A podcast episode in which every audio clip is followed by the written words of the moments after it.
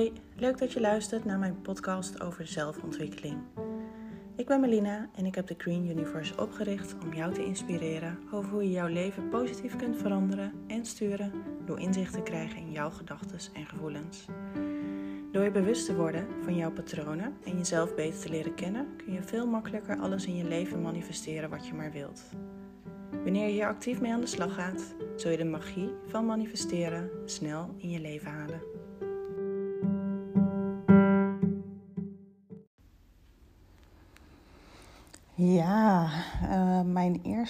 Ayahuasca-reis uh, was heel bijzonder. En ik wilde gelijk nog een keer. Uh, ayahuasca is eigenlijk een uh, thee gemaakt van twee planten die uit de Amazone komen. ze noemen het ook wel plantleraar of plantmedicijn. Het geeft je een kijkje in je ziel, wie je werkelijk bent of wie je werkelijk kunt zijn. Het kan deuren voor je openen, inzichten geven. Um, de redenen waarom mensen vaak aan ayahuasca gaan doen, is dat ze op zoek zijn naar spirituele verrijking. Uh, dat ze meer uit hun leven willen halen. los willen komen van oude overtuigingen, ideeën. Um, dat ze willen weten wie ze eigenlijk in essentie zijn. Het is ook niet voor iedereen weggelegd. Uh, wanneer je psychische klachten hebt of dit voorkomt in je familie of wanneer je aan de antidepressiva zit, kan het uh, middelgevaarlijk zijn. Dus als je ooit um, besluit om ayahuasca te gaan doen, doe alsjeblieft goed onderzoek. Um, en voel of het ook voor jou is weggelegd. Hè? Ze zeggen niet. Um, het, plant, het plantmedicijn, uh, ze zeggen wel eens, het roept jou. Het komt op je pad. En uh, dan weet je eigenlijk of je er wel of niet aan toe bent. Bij mij is het uh, op mijn pad gekomen door de POH van de huisarts, waar ik toen de tijd gesprekken mee had. En ik was bezig met um, trauma's uh, van vroeger en welk effect dat had op mijn leven. En ik was met haar een planning aan het maken om me aan te melden bij de GGZ voor traumabehandeling. En zij gaf mij toen de tip um, om eens te kijken naar ayahuasca en of dat iets voor mij is. Uh, voor haar had het heel veel gedaan. Uh, het kan er zelfs voor zorgen dat je therapie uh, die je volgt uh, verkort kan worden daardoor. En vooral als je, als je last hebt van trauma's of dingen die je niet meer kan herinneren. Um, hoe, ik, hoe ik het eigenlijk zie, ik heb, ik heb in het verleden wel eens hypnose gedaan. En dan um, moest ik uh, in mijn hoofd een trappetje af naar mijn onderbewuste. Daar uh, gevoelens benoemen of bekijken. En dat vond ik lastig. Ik, er was voor mij één duisternis en ik had echt werkelijk geen idee.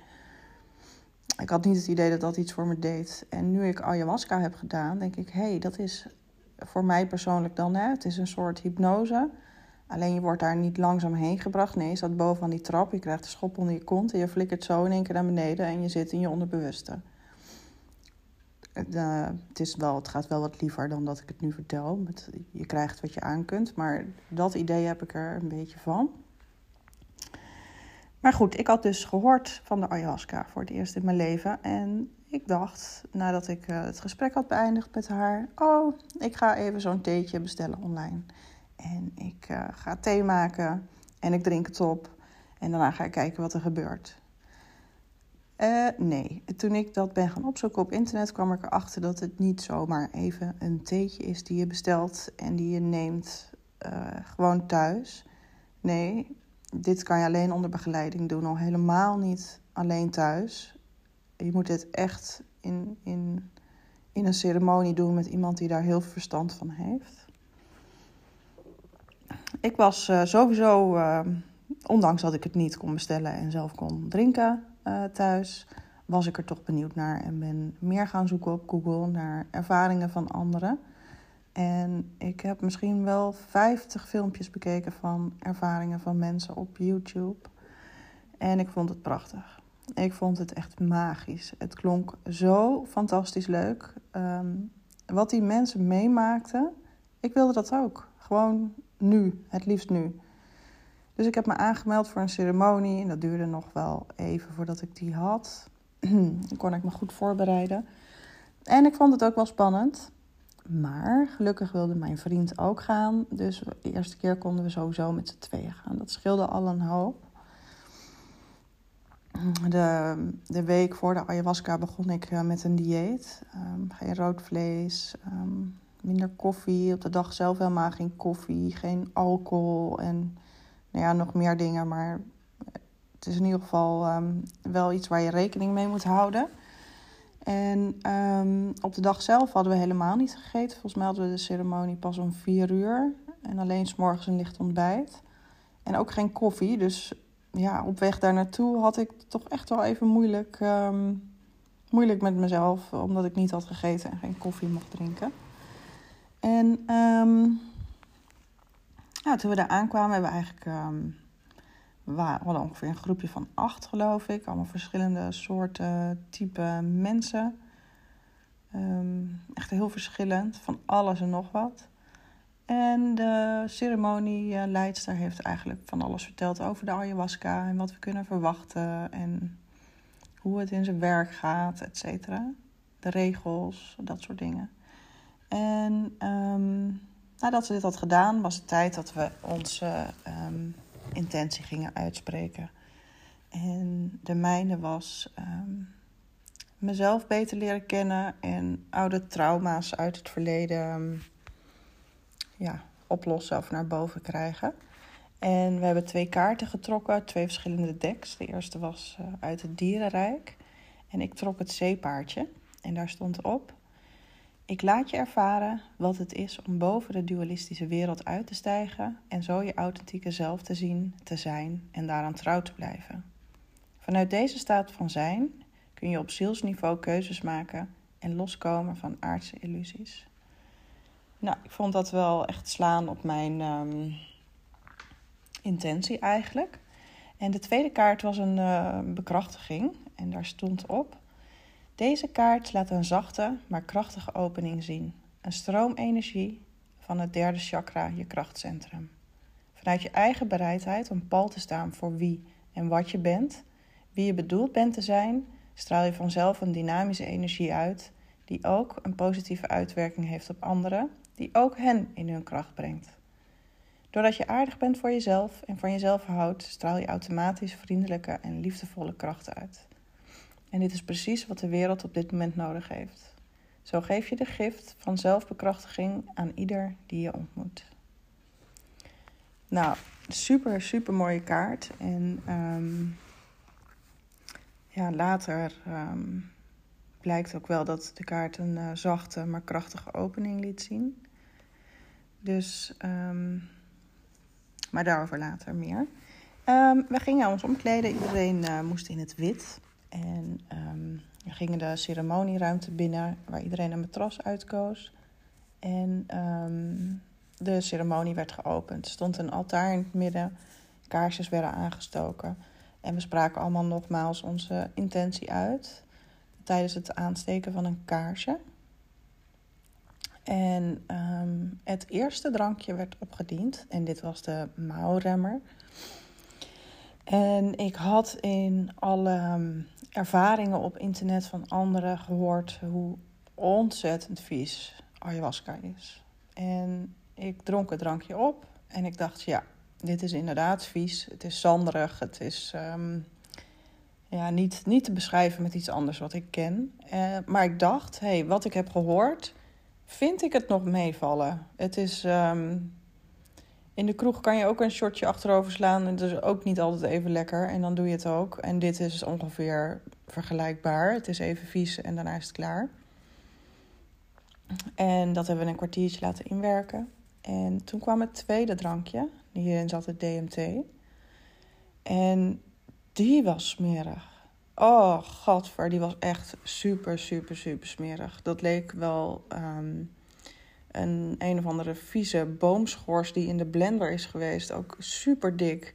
En er bleef een hele laag over mijn tanden zitten en in mijn mond. En dat kreeg ik ook niet weg met een mandarijntje of een pepermuntje. Het was echt vies, echt vies.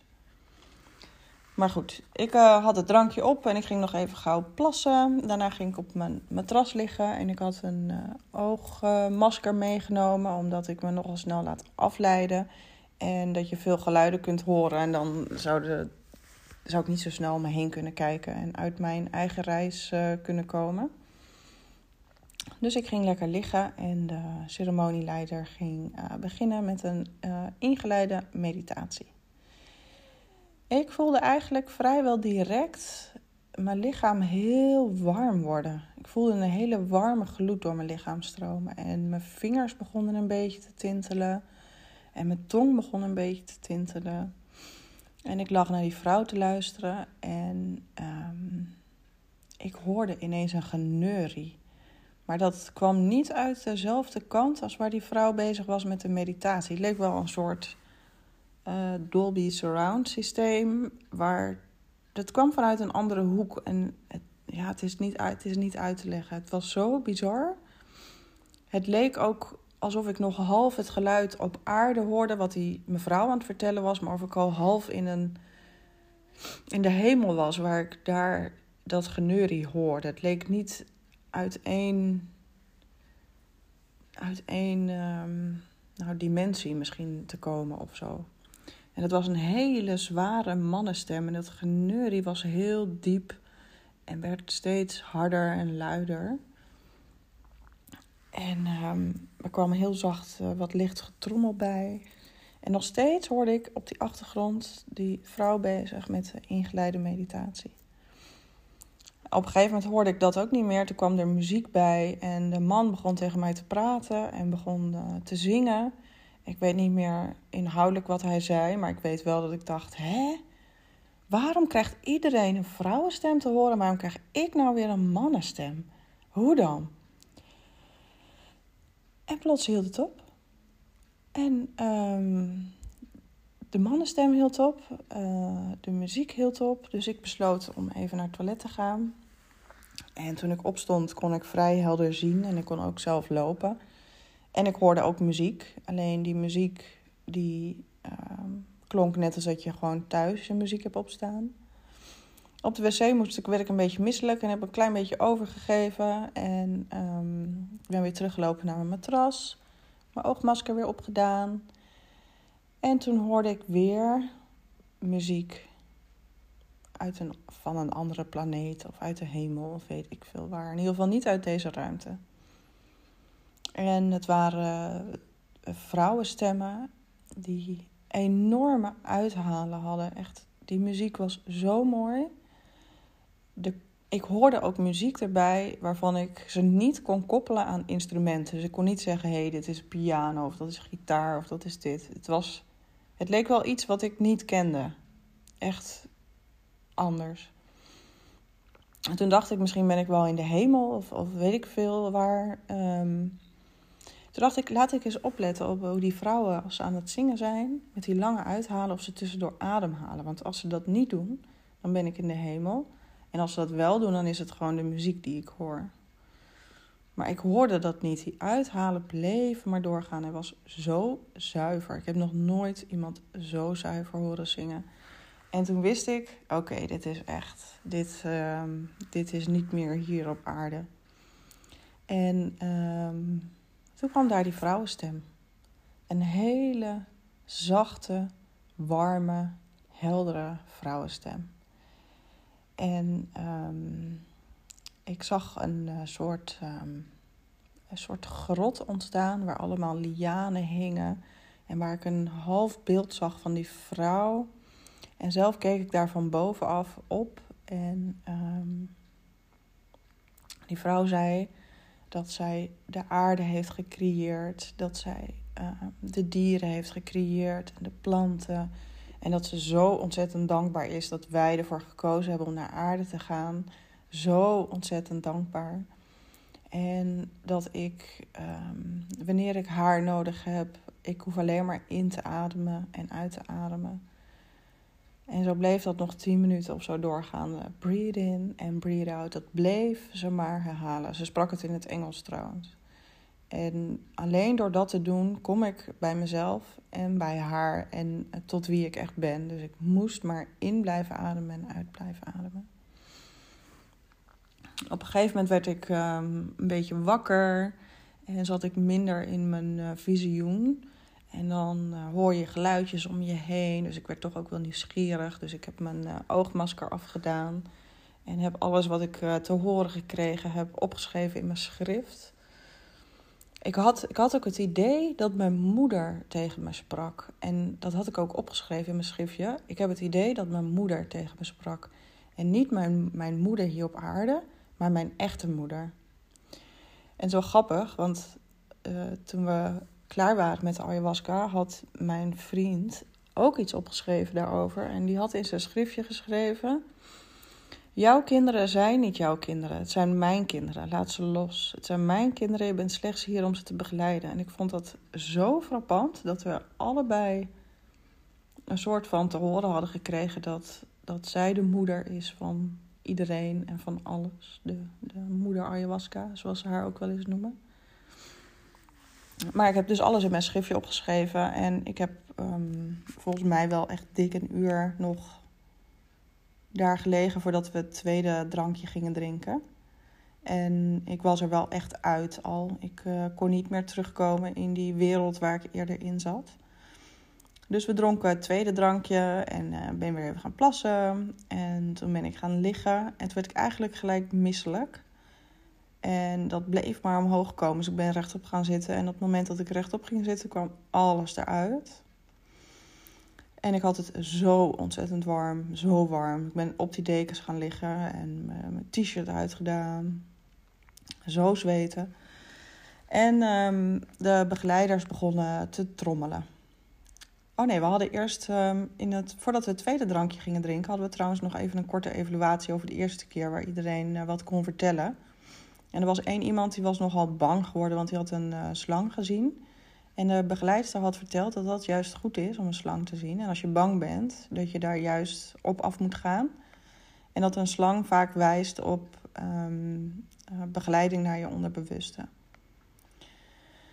Dus um, nou, ik was gaan liggen met mijn oogkapje weer op. En ik zat naar het getrommel te luisteren wat zij uh, aan het trommelen waren. En het leek wel. Um, het klonk heel onheilspellend. Net of er of je in een film zat en daar ging iets ergs gebeuren. Of um, het getrommel klonk een beetje zoals in uh, Jumanji.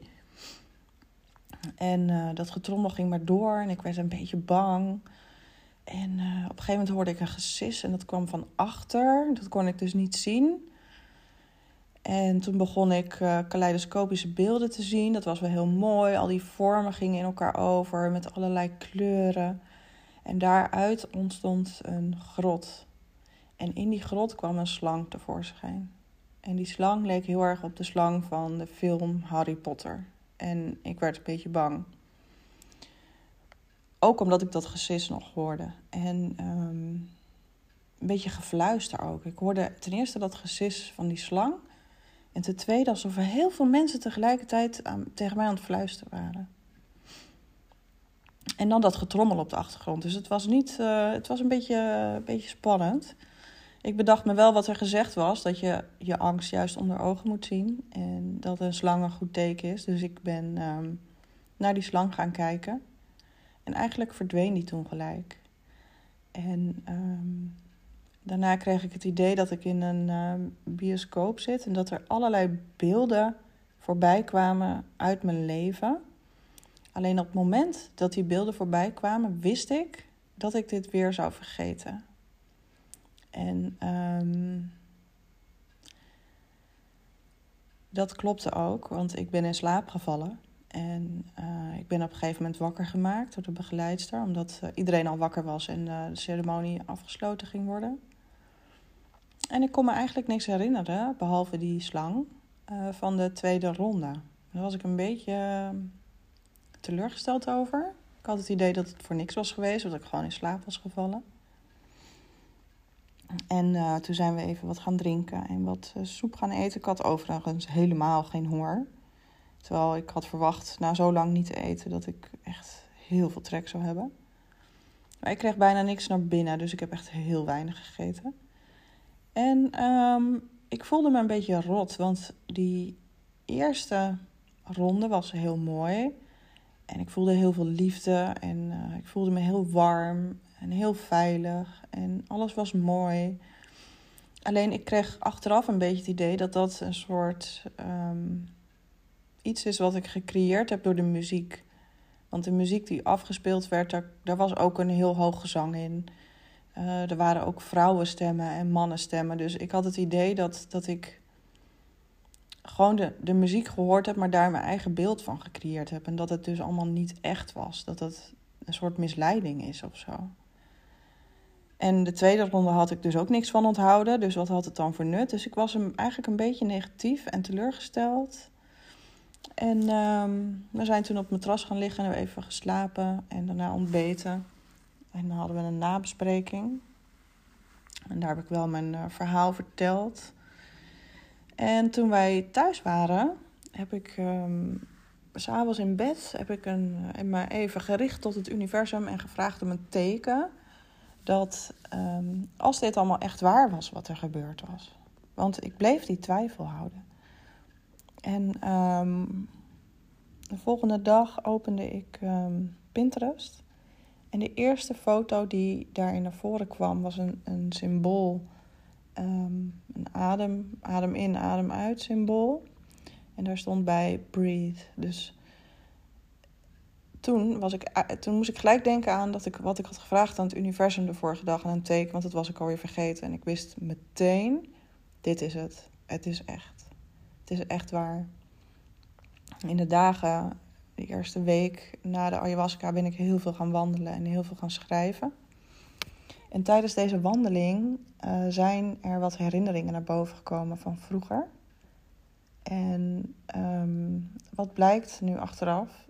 Um, als er sommige herinneringen of trauma's te heftig zijn, dan um, zorgt het middel ervoor dat je een soort van gaat slapen. En dat het in je onderbewuste toch een soort van wordt aangepakt. En ik denk dat dat bij mij is gebeurd, want ik kreeg herinneringen naar boven in de, in de eerste tijd erna. En um, het feit dat ik um, in slaap ben gebracht tijdens zo'n enorm sterk middel waar je normaal absoluut niet van slaapt. Ja, dat zei voor mij wel genoeg. Ik dacht, oké, het heeft dus wel nut gehad. Die eerste ronde was echt waar, want ik heb een teken ontvangen. De tweede ronde was uh, nuttig, maar meer vanuit mijn onderbewuste dan vanuit mijn bewuste staat. Dus uiteindelijk was ik toch nog tevreden. En ik had zo ontzettend veel heimwee naar die ayahuasca. En naar de eerste ronde. Ik, het leek wel, het voelde een beetje zoals liefdesverdriet. Ik wilde zo snel weer een ronde doen. En weer terug naar dat gevoel, dat, dat warme, liefdevolle gevoel. Dat was zo ontzettend fijn. En um, ja, dat was dus mijn uh, allereerste ayahuasca-ervaring. En um, zoals de tweede kaart al zei, hè, deze kaart laat een zachte maar krachtige opening zien. En um, dat was het ook. Het was, de eerste ronde was sowieso heel zacht en uh, heel krachtig. En um, de tweede keer was uh, ook verrassend. Uh, die ga ik in een andere podcast vertellen, een andere keer. En ik heb inmiddels ook mijn afspraak gemaakt voor mijn derde. Dus ik ben heel benieuwd. Dank je voor het luisteren.